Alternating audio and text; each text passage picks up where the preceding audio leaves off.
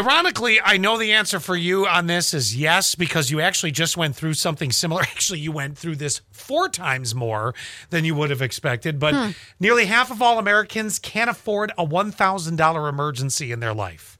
Oh, did you know when I took that financial peace university, that finance class? Yeah. That that was one of the very first rules is to have a thousand dollars for emergencies because that he said almost all emergencies are going to cost you at least a thousand dollars. Or at least the down payment to get it fixed and started. And, Well, you know, a lot of it is like something like, hey, you might need new tires. yeah. Or hole in the roof. Right, a hole in the roof. You need new brakes now. Now, if roofs, roofing issues are very expensive, but most like a simple, quick emergency, it might be brakes, it might be tires. It's going to cost you about a thousand dollars. So you should have a thousand dollars for for emergency money. Yes, And then you ended up going through it times four when you had to have the the pipe or whatever replaced in your house. yep, So- I had that, and then I had the boiler, and so yeah, I had enough saved up to take care of both of those things. Well, at least you got it all out of the way at once. You know, it's that's kind of how I feel. Yeah. that's done. You know, whenever I get sick and I'm like, oh, I need some chicken noodle soup. Mm-hmm. Don't you want something that's like soothing and makes you feel good? Oh yeah, yeah, yeah. Then why is Campbell's coming out with a ghost pepper chicken noodle soup? Oh, that'll clear the sinuses though.